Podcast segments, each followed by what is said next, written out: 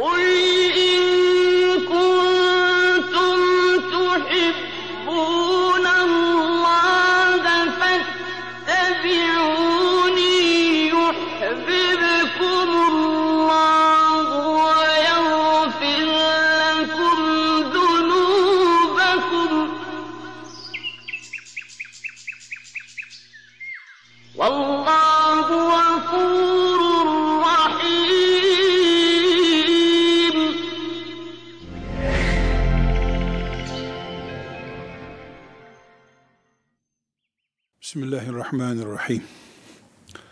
Elhamdülillahi Rabbil alemin. Ve sallallahu ve sellem ala seyyidina Muhammed ve ala alihi ve sahbihi ecma'in. Resulullah sallallahu aleyhi ve sellemin hadisi şerifleri onun nübüvvetinden bir kesiti gösterir. Nedir nübüvveti? Allah'ın bize aktarmayı murad ettiği şey. Çok güncel ve anlaşılır bir ifade olsun diye söylüyorum. Allah bize bir paket göndermiştir. O pakette kulluğumuzun niteliği vardır. Ne olduğu vardır. Peygamber sallallahu aleyhi ve sellem nebidir diyoruz. O bir haberci. Allah'tan haberler getiriyor. Binaenaleyh Peygamber sallallahu aleyhi ve sellem'den dinlenmiş herhangi bir hadisi şerif o paketin içerisindedir. Hangi parçası o paketin olmasa da olur bilmiyorum. O paketin tamamı Allah'tan geldiğine göre tamamı değerli olması lazım. Seçip seçip beğenerek alamayız. Marketten konserve salça seçer gibi hadis seçilemez. Çünkü Allah bütününü o paketin bize göndermiştir. Şöyle bir benzetme açısından örnek vereceğim. Belki de Resulullah sallallahu aleyhi ve sellem Efendimizin her hadisi için bir, üç, beş, on doktora tezi yapılsa, her bir hadis için bir inceleme ve araştırma enstitüsü kurulsa, asla bunun abartı olacağını zannetmiyorum. Her hadis Resulullah sallallahu aleyhi ve sellemin ümmete emanetidir. O da Allah'tan alıp bize ulaştırmıştır bu emaneti. Her hadis için bir enstitü kurulup onlarca ilim adamı araştırma yapsalar bunda hiçbir abartı olmaz. Kur'an demiyorum. Ayetler demiyorum. Çünkü zaten ayetlerin her cümlesi için bir enstitü kurulsa, bir fakülte kurulsa azdır. Kıyamete kadar insanlar araştırsın dursunlar. Burada ayak kaymamız, dil sürçmemize neden olan bir sorun var. O da şudur. Hadis-i şerifi yüzeysel olarak baktığımızda çok kolay hemen anlaşılır zannediyoruz. Mesela Efendimiz sallallahu aleyhi ve sellem buyuruyor ki ben güzel ahlakı tamamlamak için gönderildim. Hadis bu. E ne güzel işte Peygamber Efendimiz ahlakı tavsiye ediyor. Görevi oymuş. İnsanlığın ahlaklı olması lazımmış. Bunu anladık. Bunun içinde mi bir doktora tezi yapılsın? Bunun içinde mi bir enstitü kurulsun? Evet, bunun içinde. Ne hadisler var ki onu anladık zannettiğimiz halde hazine gibi hala gizli duruyor. Biz Resulullah sallallahu aleyhi ve sellemin hadisi şeriflerini anlamış olsaydık hakkıyla toplum olarak, ümmet olarak bugün çok daha iyi ailelerin, çok daha iyi medreselerin sahibi olurduk. Çok daha huzurlu camilerimiz olurdu ve muhakkak bir şeriat devletimiz olurdu.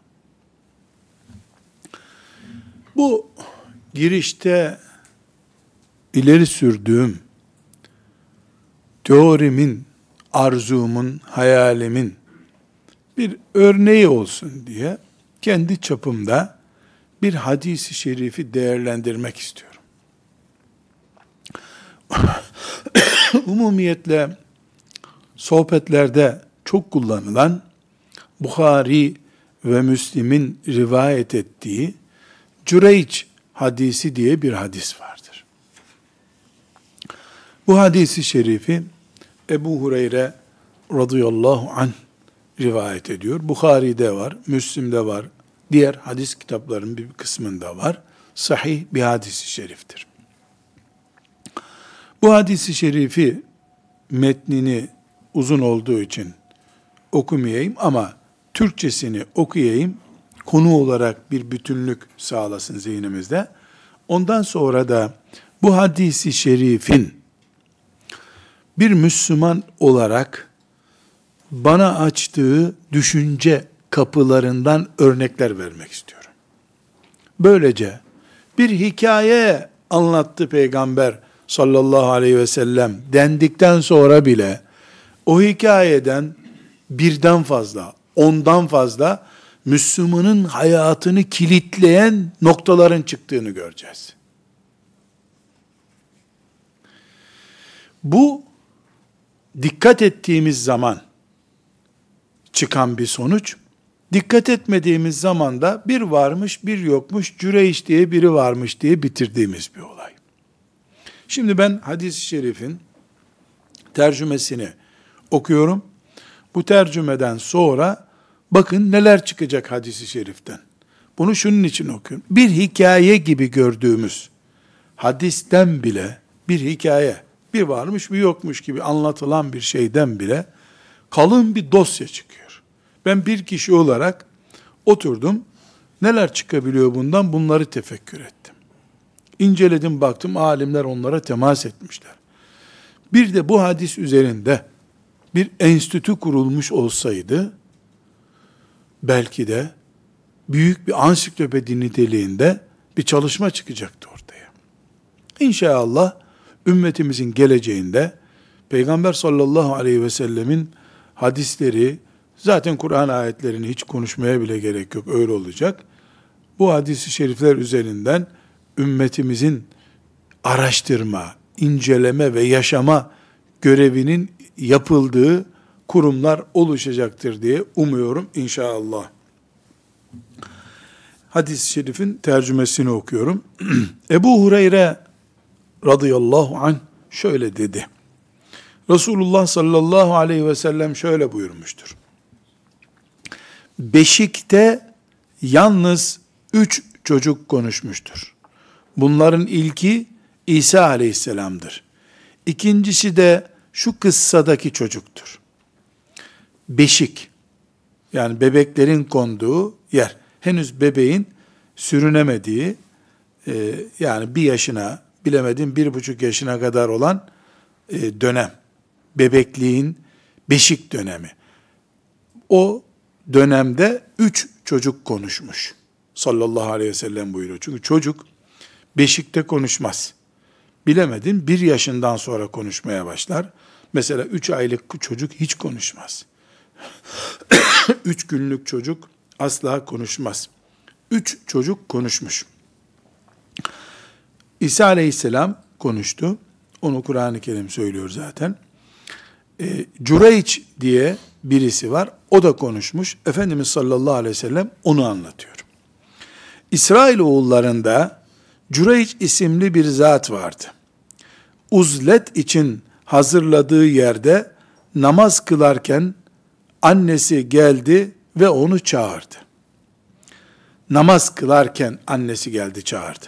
Annesine namazda iken karşılık vermekten kaçındı ve Allah'ım namazımı mı kılayım yoksa anneme mi cevap vereyim dedi. Sonra annesi tekrar geldi ve Allah'ım onu tekrar annesi çağırdı. Cüreyç fahişe kadınların yüzüne bakmadıkça ölmesin diye beddua etti. Ona cevap vermediği için. Cüreyt uzlet için hazırladığı yerde yaşardı. Uzlet inzivaya çekilen yer demek. Yani duyuyoruz ya işte İsrailoğullarından birisi 80 sene bir yerde namaz kılmış. Dağ başında bir kulübe yapıyor. Orada hep namaz kılıyor. Cüreyç uzlet için yaşadığı yerde yaşardı. Uzlet için. Bir kadın dedi ki, başka bir kadın, muhakkak ben Cüreyc'i saptıracağım. Nefsini Cüreyc'e arz etti. Ancak Cüreyç bundan kaçındı. Yani ona zina teklif etti. Cüreyç defol git kadın dedi, kovdu onu. O kadın bir çobana gitti ve nefsini ona teslim etti. Yani zina etti onunla. Ve kadın o çobandan hamile kaldı.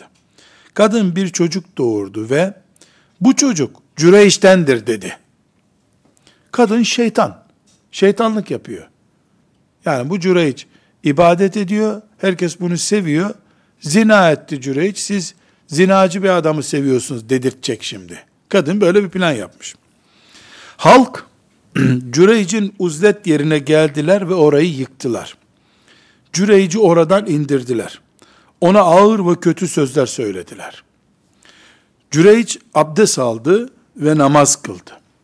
Sonra o yeni doğan bebeğin yanına geldi ve ey çocuk senin baban kim diye sordu. Çocuk benim babam filanca çobandır dedi.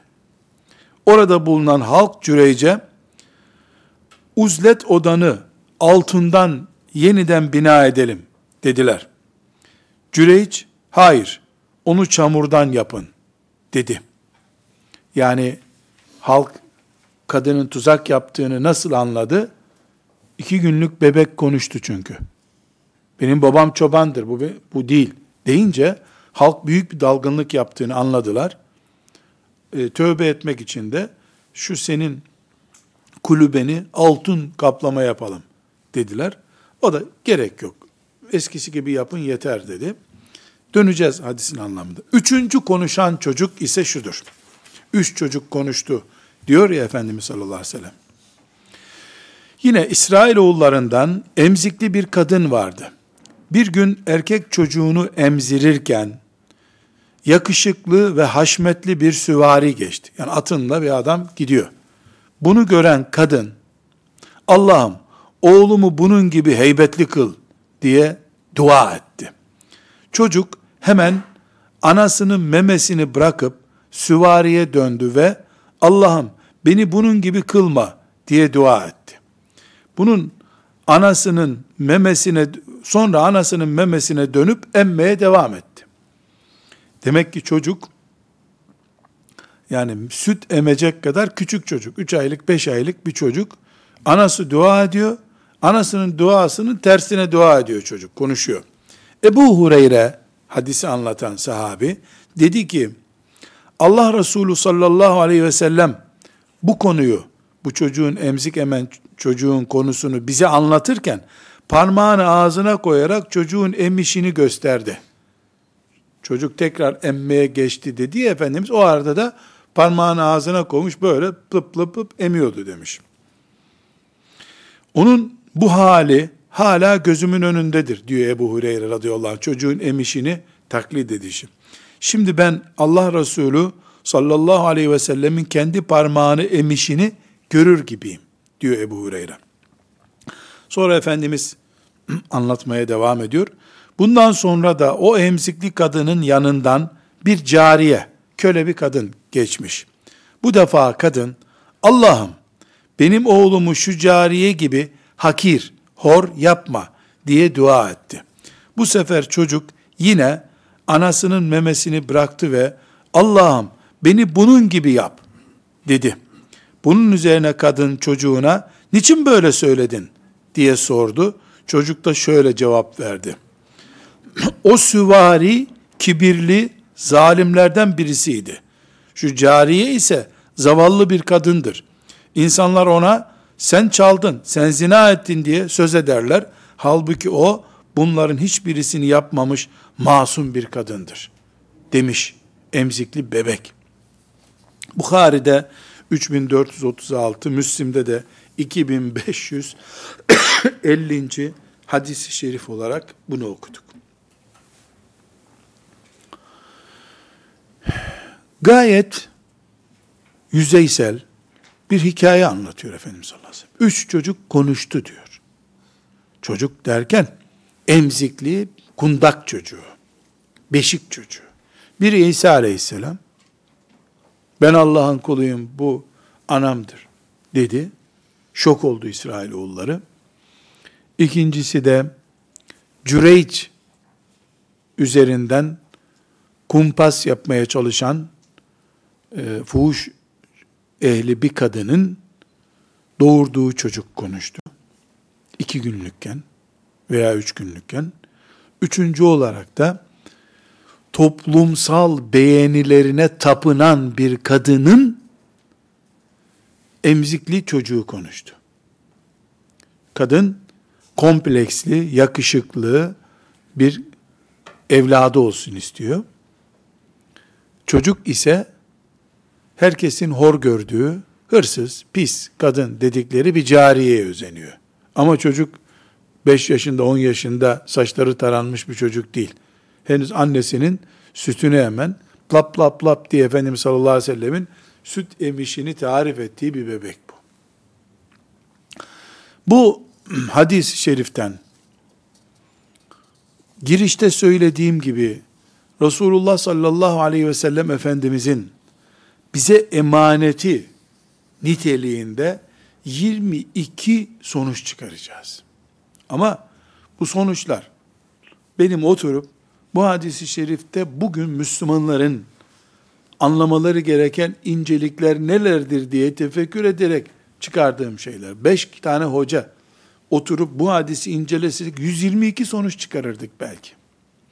Görünürde bir hikaye anlatıyor Efendimiz sallallahu aleyhi ve sellem. Zannediyoruz, din anlatıyor.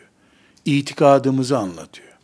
Ashab-ı kiram, Allah onlardan razı olsun, bizim bu hikayeleri dinlediğimiz gibi dinlemediler.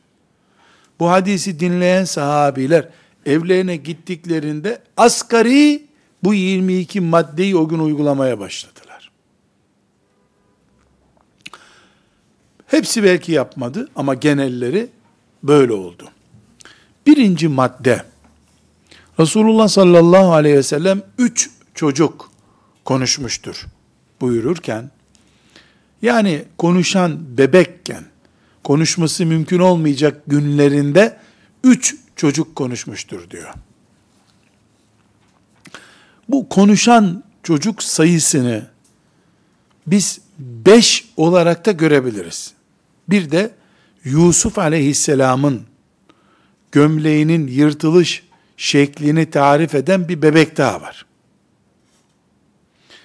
O da hadisi şeriflerde geçiyor.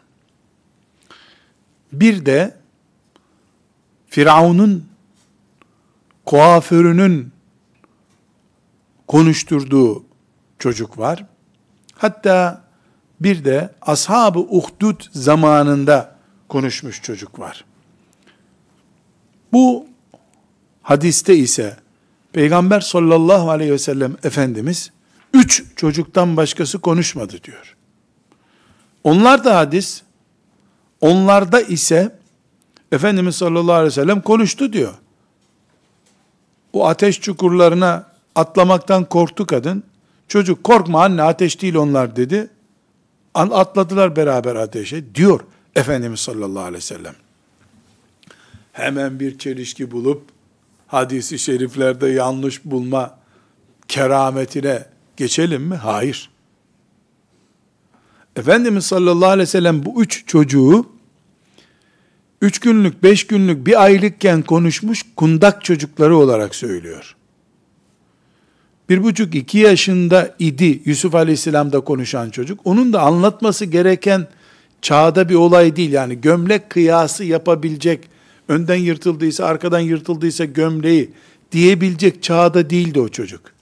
Ama bir buçuk iki yaşlarında bir çocuktu. Konuşuyordu. Mantığı o güçte değildi. O da bir mucize şüphesiz.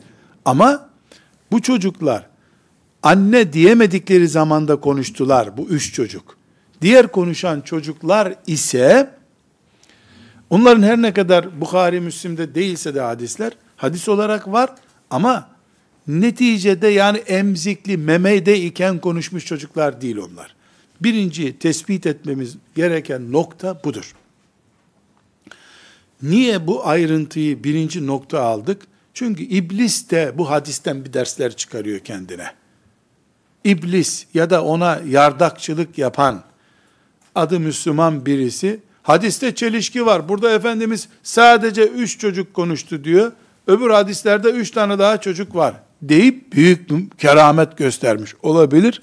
Boşuna bu kerameti göstermesin. Çünkü Nevevi diyor ki onlar çocuktular, bebek değildi o diğer üç çocuk. Çocuktular. Ama yine çocukça yapılacak bir iş değildi. Mesela annesine diyor ki bu ateş değil anne korkma diyor. Bunu iki yaşında çocuk nasıl söyler? Ateşin arkasında cenneti görmesi çocuğun yine bir mucize ama bebek değil. Efendimiz sallallahu aleyhi ve sellem bebekken daha annesinin karnından çıkalı, annesinin lohusalığı bitmemiş, çocuk konuşuyor. Bu üç çocuğun özelliği bu. İnşallah bu anlaşılır. İkinci, tespit edeceğimiz hadisi şeriften öğrendiğimiz şey, kesinlikle keramet haktır. Peygamberler olağanüstü bir şey gösterdiklerinde ona mucize diyoruz. Peygamberlerin dışındaki Allah'ın salih kulları olağanüstü bir şey ellerinde, dillerinde, kulaklarında ortaya çıktığında ona keramet diyoruz. Keramet haktır. Vardır keramet. Bugün kim gösteriyor? Bugün kim gösteriyoru aradığımız kerametsizliktir. Çünkü keramet kampanya ile ortaya çıkmaz.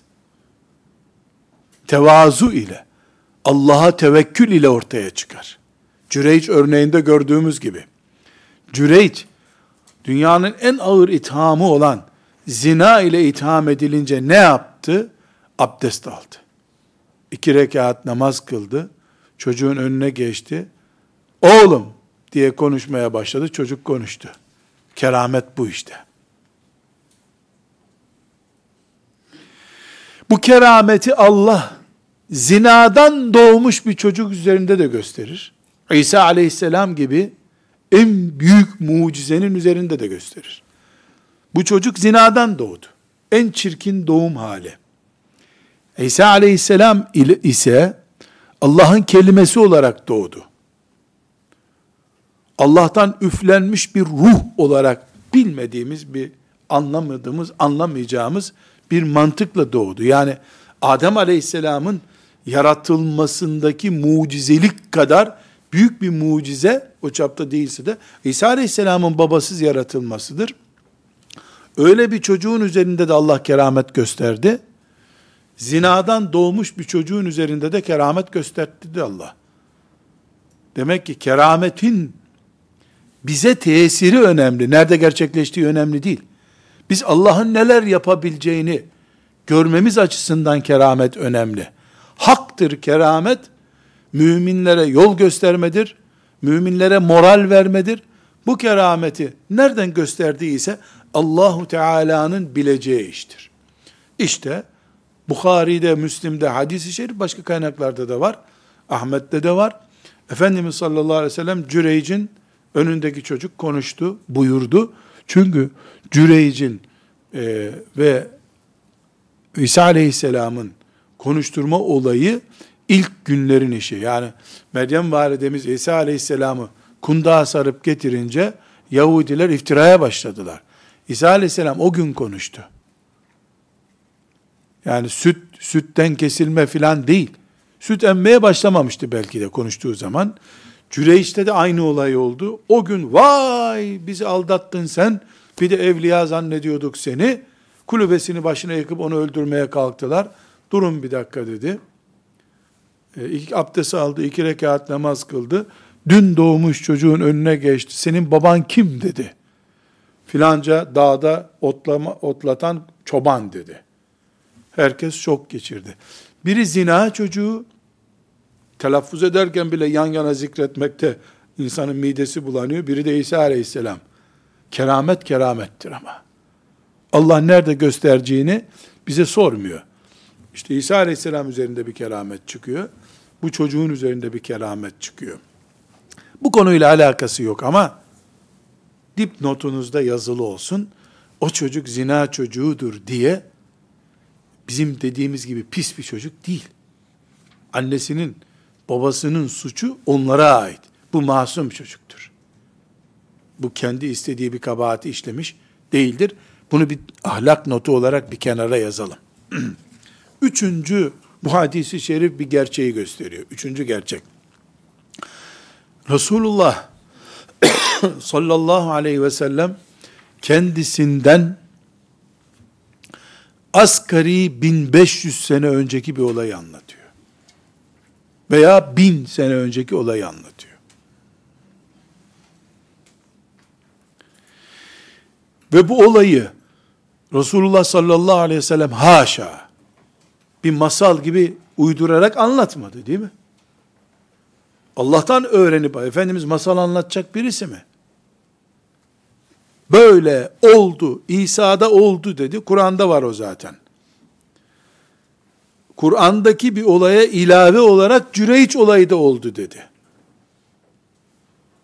Yakışıklı erkeklerin oğlu gibi benzetme yapan, oğlunu onlara benzetmeye çalışan kadını da anlattı. Demek ki Resulullah sallallahu aleyhi ve sellem bir yerden öğrenip anlatıyor. O yer neresidir? Allah'tır, vahiydir. Bu da neyi gösteriyor? Bu hadis örneğinden yola çıkıldığında anlaşılıyor ki peygamberin hadisleri de vahiydir. Kur'an gibi. Aralarında statü farkı olması, birinin Kur'an ayeti, öbürünün peygamber sözü denmesi bu durumu gerçeği değiştirmiyor. Resulullah sallallahu aleyhi ve sellem aklından bunu icat etmedi. Allah öğretti, bize aktardı.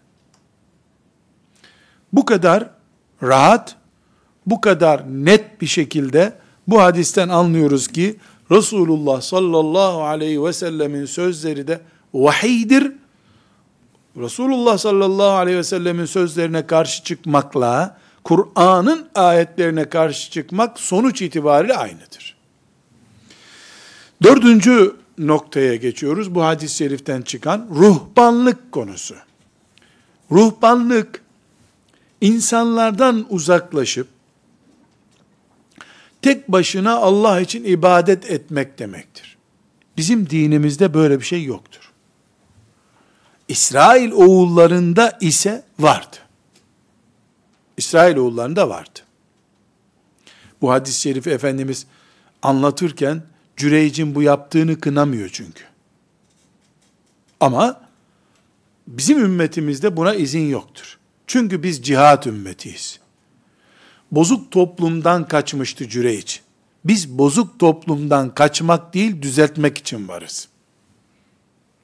Çok açık seçik Efendimiz sallallahu aleyhi ve sellemin talimatları bu şekildedir.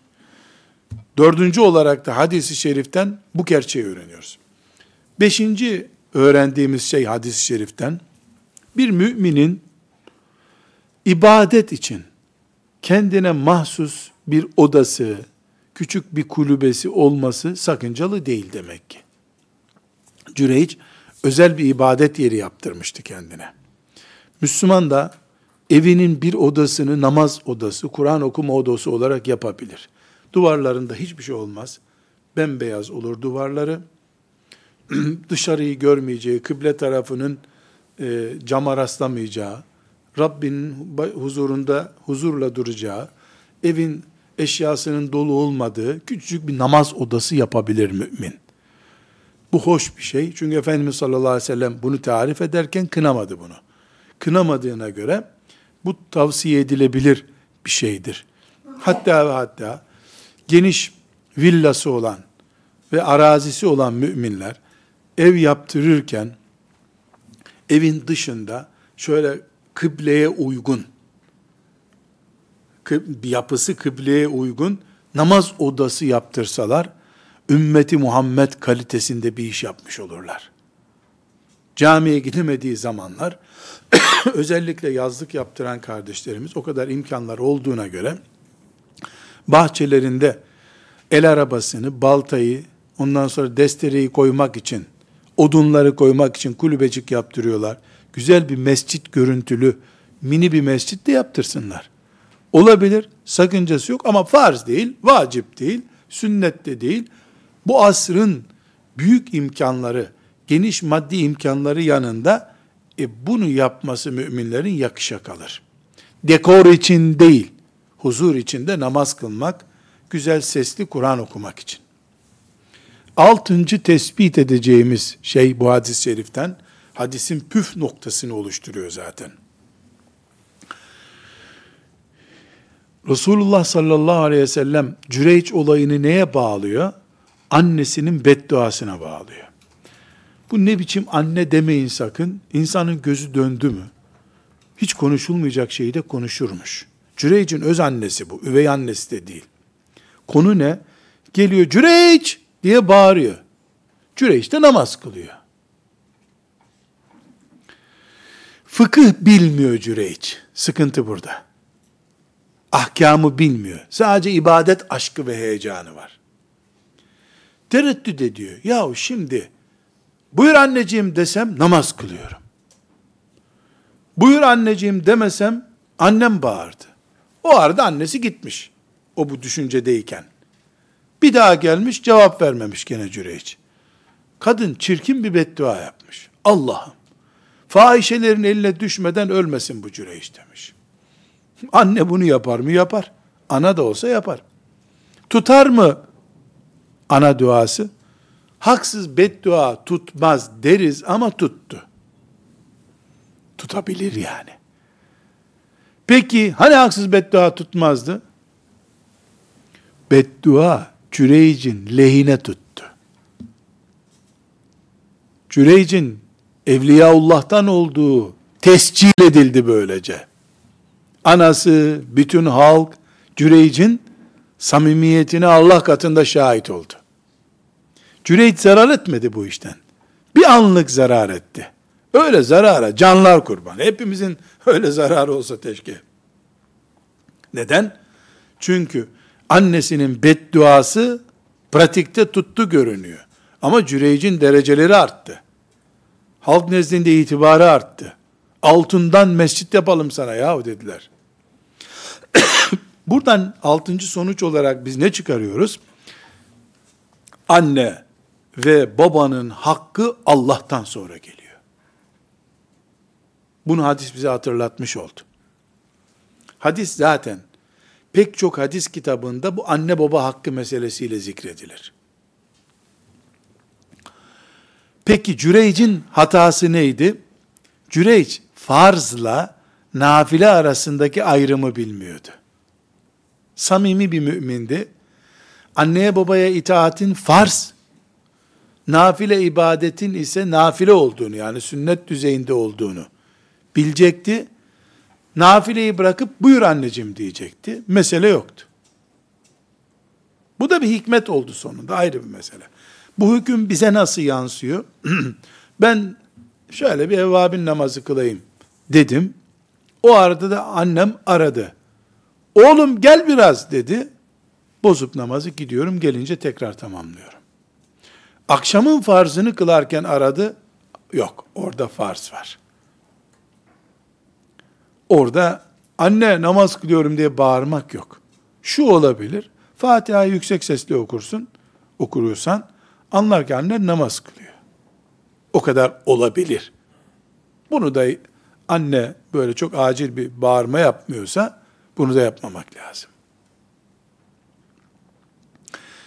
Demek ki anne ve baba farz olan bir işin engellemesini yapamaz. Nafileyi engeller ama. Mesela namazları, orucu, haccı öğreneceğin bir fıkıh dersine gidiyorsun. Gitmeyeceksin diyor. İtaat etmen gerekmez. Ama medreseye gidip Arapça öğreneceksin. Yok gitmeyeceksin diyor gitmeyeceksin. E ben Arapça öğrenmek istiyorum. Öp ayağını, öp elini. Yalvar, yakar. Dayın rica etsin, amcan rica etsin. O şekilde gideceksin. Yedinci tespitimiz. Demek ki bir kural çıkarıyoruz bu hadisten. Mümin iş sıralaması olan bir insandır. Müminin her işi kıymetlidir. Her işi güzeldir.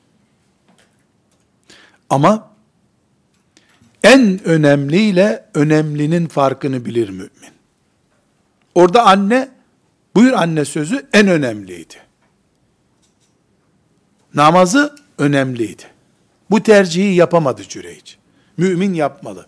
İbn Teymiye Allah rahmet etsin ona çok güzel bir kural koyuyor. Mümin iyi ile kötüyü ayırmış adamın ötesindeki bir adamdır diyor. İyi ile kötüyü ayırmak müminliğin alt düzeyindedir. Mümin asıl olarak iyinin daha iyisini, kötünün daha kötüsünü görebilen adamdır diyor. İyi ile kötüyü herkes görür zaten. İyinin de iyisini, kötünün de kötüsünü sezebilen insan mümin kalitesinde bir insandır. Yedinci tespit olarak da bunu görmüş oluyoruz.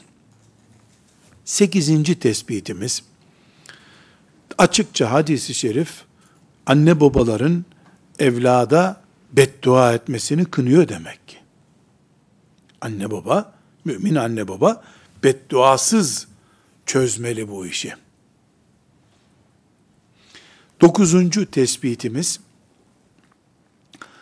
ilim sahibi değilse mümin, iyi niyetiyle de yanlış yola düşebiliyor demek ki.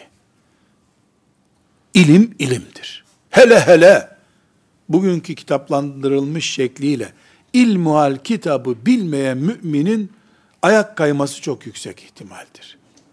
Bir ilmuhal bilmeden hiçbir işe gidilmemeli. İlmuhal ve selam. İlmuhal bilgisi olacak müminin. Cüreyç hadisi bunu çok açık bir şekilde önümüze koyuyor. Onuncu tespitimiz hadisi şeriften, Kur'an-ı Kerim namaz ve sabırla Allah'tan yardım isteyin diyor. İsteinu bis sabri ve salasa. Sabır ve namazla yardım isteyin diyor. Cüreyç'te bunun pratiği var. Ne yapıyor? Cüreyç büyük bir bühtanla karşılaşınca olayı sabırla karşılıyor. Abdest alıp namaz kılıp kerametinin görüneceği noktaya geliyor. Net bir ölçüde çok açık gözle gözlemlenecek şekilde namazın müminin kurtuluşuna nasıl vesile olduğunu görüyoruz. Efendimiz sallallahu aleyhi ve sellem bize ne söylemiş oluyor? Bunu aldınız mı? Olayı sabırla karşılayın bir defa. Aceleye getirmeyin işi. Abdest alın, iki rekat namaz kılın. Namazdan sonra bir değerlendirme yapın. Ama namaz Cüreyc'in namazı gibi olmalı. Fatiha, Zamm-ı suresi bir saniyede böyle paldır gül. Öyle paldır güldür bir namaz değil. Yani kendini Allahu Teala'nın huzurunda hissedebileceğin esneklikte vera abdestin varsa da bir abdest daha alıyorsun. Güzel iki rekat namaz kılıyorsun. Sonra işi ele almaya başlıyorsun. Hem sünnete uygun iş bu, hem Cüreyş'te e, Efendimiz sallallahu aleyhi ve sellem Cüreyç böyle yaptı diyor. Ve bize hikaye anlatmıyor. Hikaye ile bize nasihat ediyor. 11. ders hadisi şeriften Allah dostlarına yardım ediyor. Ama dilediği zaman yardım ediyor. Cüreyç bu faciayı yaşamadan da Allah'ın yardımını görebilirdi. Ama biz kolay taraftarı olduğumuz için bu başına gelmese de yardım görseydi diyoruz. Allah ise Cüreyci yüceltmek istiyor. Kıyamet günü Musa aleyhisselama yakın bir yerde tutmak istiyor onu Allah. Ve Cüreyç yaptığı ibadetlerle o noktaya gelemiyor. Bu olay başına geldi. Cüreyç kademe kademe yükseldi. Veya başka bir hikmet. Sadece ve sadece ümmeti Muhammed'e ders çıksın da ümmette 22 maddede Cüreyş'ten çalışma takvimi çıkarsın diye Allahu Teala yaşatmış olsa az mı bu? Cüreyş'in de ecrini verdi. Cüreyş de zarar etmedi. İnna Allaha yudafi'u anillezine amenu. Allah mümin kullarını savunur. Ama okul ya Rabbi saat 18'de yardımını gönder diyecek de Allah 18'i bir gece yardım gönderecek. Böyle değil. Kul Allah'a tevekkül etmiştir zaten. Hiç yardım göndermese de Allah razıdır o. Ama yardım gönderdiğinde de ne zaman gönderirse ona da razıdır. Bu hadisi şeriften görüyoruz ki Allah yardım etti Cüreyce. Hem de buyur işte 2000 3000 sene sonra bir keramet olarak hayırla yad ediyoruz. Min, Cüreyce hayranlığımızı gördük bak. Cüreyce yardım etti Allah. Allah'ın yardımı haktır. Bu hakkı hakkın sahibi olan Allah dilediği gibi kullanıyor. Bu ben tek başıma bir eziyet gördüğüm zaman, açlık, sıkıntı, hastalık gördüğüm zaman da böyle. Ümmet olarak veya özel aile olarak, köy olarak, bir şehir olarak, ülke olarak da sıkıntıya düştüğümüz zaman bu böyledir. Allah yardım edecek. Ama biz sadece işkence ve yardım olarak görüyoruz bunu. O aradaki binlerce başlığı unutuyoruz biz. Allah ise binlerce başlığın hepsinin gerçekleşeceği bir ortamda bu yardımı yapıyor. Bizim vazifemiz Allah'ın yardım edeceğine iman etmektir. Ne zaman, nasıl? O onun bileceği. Ne zaman ve nasılını da bilsek biz onun adı yardım olmaz zaten. Onun adı yardımlaşma olur. Yani ben de bir şeyler yatırmıştım sigorta. E sigorta şimdi bana veriyor. Öyle değil Allah'ınki. Lütfu, ihsanı ile Allah yardım ediyor. Ve karşılıksız yardım ediyor. Bunu da 11. madde olarak aldık. 12. madde demek ki bizden önceki ümmetlerde de abdest varmış. Çünkü Cüreyş ne yaptı? Hemen abdest alıp iki rekat namaz kıldı diyor. Demek ki abdest varmış eski ümmetlerde. Peki bundan ne ders çıkarıyorum? Şu dersi çıkarıyorum. Ben lavabonun başına geçtiğimde, ya Allah, kim bilir yeryüzünde melekler abdesti kaydederken, kaç katrilyonuncu abdesti yazıyorlardır. Ve benimki de bu istatistiklere dahil oluyor. Eski olmak sadece mesela bu gözlük filan şairden kaldı diye eski olunca mı değerli? Niye abdestim benim kaç yüz katrilyonuncu fazla sayı bilmediğim için daha bir şey ifade edemeyeceğim. Adem aleyhisselamdan beri alınan abdest istatistiğine benim bu abdestim de katılıyor diye onur duyuyorum. Elhamdülillah. Rabbim mübarek kılsın. Ve 13. ders bu Cüreyc'in kulübesini yıkmaya çalışanlar kafir adamlar değillerdi. Cüreyc'in ibadet kılıklı ahlaksızlığına tepki göstermişlerdi. Zannederek. Çünkü ortada bir çocuk var. Kadın bu Cüreyc'in çocuğu diyor.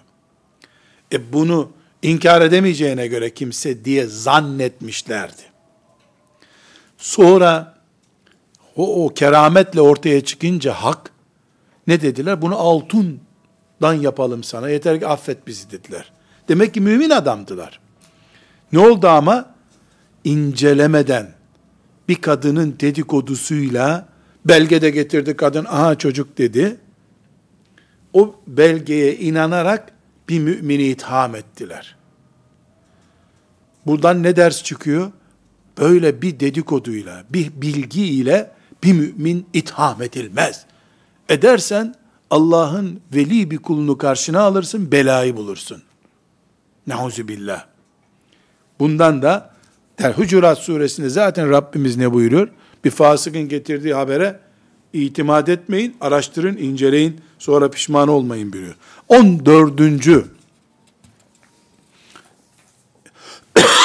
bu hadisten istifade edeceğimiz şey, demek ki ne olursan ol, kim olursan ol, haset bulutu herkesin üstünde dolaşır. Kadının asıl derdi Cüreyc'in ibadet düşkünlüğüydü. Yani bizden çok namaz kılıyor. Bu ne ya? Kendi de öyle yapmayı düşünemedi. Pis bir mantıkla Cüreyc'i çökertmeye kalktı.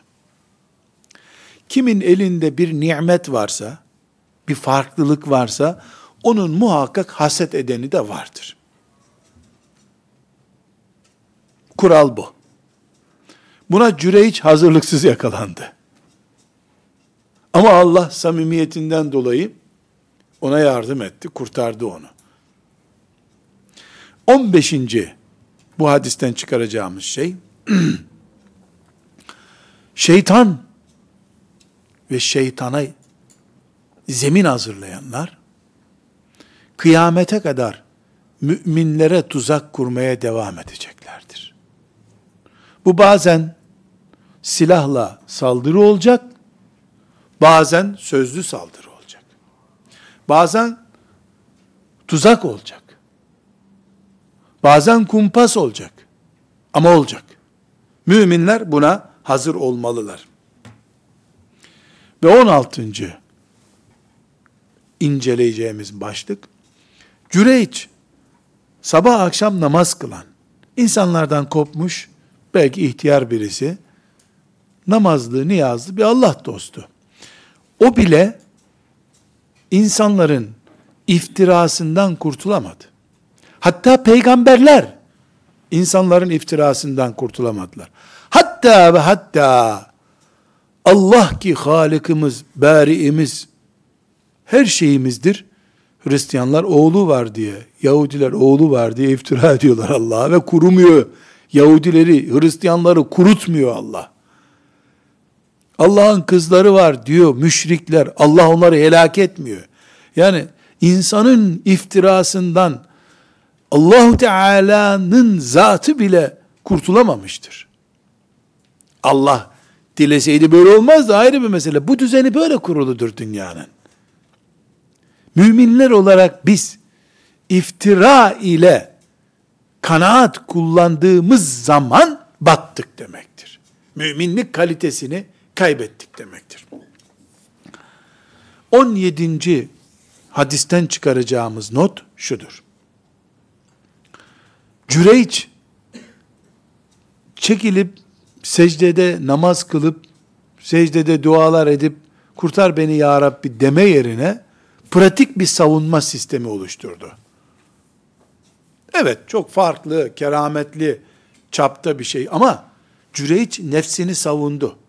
Müdafaa etti kendini. Demek ki mümin ne edelim başımıza geldi deyip çekilmez. Becerebildiği en e, iyi şeyden müdafasını yapar. Avukat tutacaksa avukat tutar. E, çıkın meydana belgemi getireceğim derse öyle. Neyse artık mümin kabuğuna çekilen insan değil, düzenini koruyan insandır. Savunma yapan insandır. Bunu da bu hadis-i şeriften çıkarıyoruz. 18. hadis-i şeriften çıkarılabilecek şey, bir Müslüman yanlışlıkla bir şeye zarar verirse, o zarar verdiği şeyi telafi etmelidir. Çünkü oradaki müminler ne diyorlar? Bu kulübeyi altından yapalım diyorlar. O da yok yok eskisi gibi çamurdan yapın, bırakın beni gidin diyor fazlalık istemiyor. Zarar vermemeli mümin. Verir de zarar yaptığını anlarsa telafi etmeli. Toparlamalı hatasını. Ve 19. hadisi şerifin bize verdiği ders, kadın çocuğunu emzirirken ne yaptı? Yakışıklı bir erkeğe imrendi. Benim çocuğum da böyle olsun dedi. Bu hadis bize ne anlatıyor? İnsanların yakışıklılık, force, araba, zenginlik, apartman, daire, tatile gitmek gibi şeylere aldanması ümmeti Muhammed'in küçük bebeklerin bile dile geleceği kadar ağır bir hata demek ki. Mümin böyle yüzeysel aldanmalar içerisinde ömür çürütmemelidir. Bunu da e, Allahu Teala'nın o çocuk üzerinde gösterdiği bir kerametle anlamış oluyoruz. Ve 20. çıkardığımız şey o çocuk annesine ben bu cariye gibi olmak istiyorum, bunun gibi olmak istemiyorum diye beyan etmesinden anlaşılıyor ki aslında o imrenilmemesi gereken kafir yakışıklıydı, atı var, forsluydu. E, öbüründe cariye hiçbir şeysi yok, gariban mümin. Demek ki Allah dünyayı verirken müminlik kafirliğe göre vermiyor. Markete gelen herkese veriyor. Gibi veriyor. Bu hadisin ince bir şekliyle buradan çıkıyor. Burada bu hadisi şerifte bir nokta daha çıkıyor. 21. nokta. O çocuk konuşurken bu cariye gibi yap beni ya Rabbi diyor.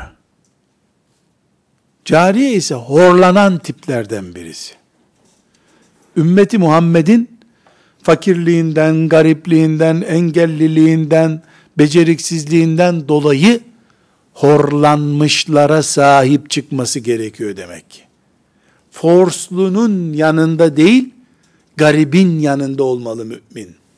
Ve bu hadisi şerifin bize ölümsüz bir nasihat olarak bıraktığı derslerden biri de müminin hasbunallah ve ni'mel vekil sözünü sloganlaştırmasıdır.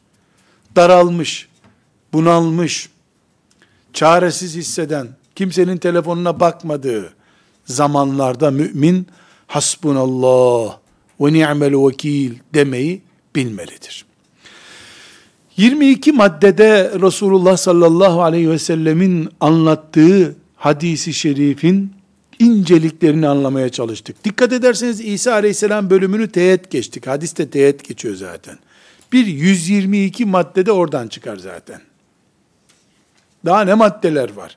Ama şöyle 50 dakikalık bir derste bu hadisten neler anlayalık dedik mi? Bir ailenin Müslümanlaşması için servet niteliğinde döküman çıktı karşımıza. Elbette nasibi olan için. Velhamdülillahi Rabbil Alemin.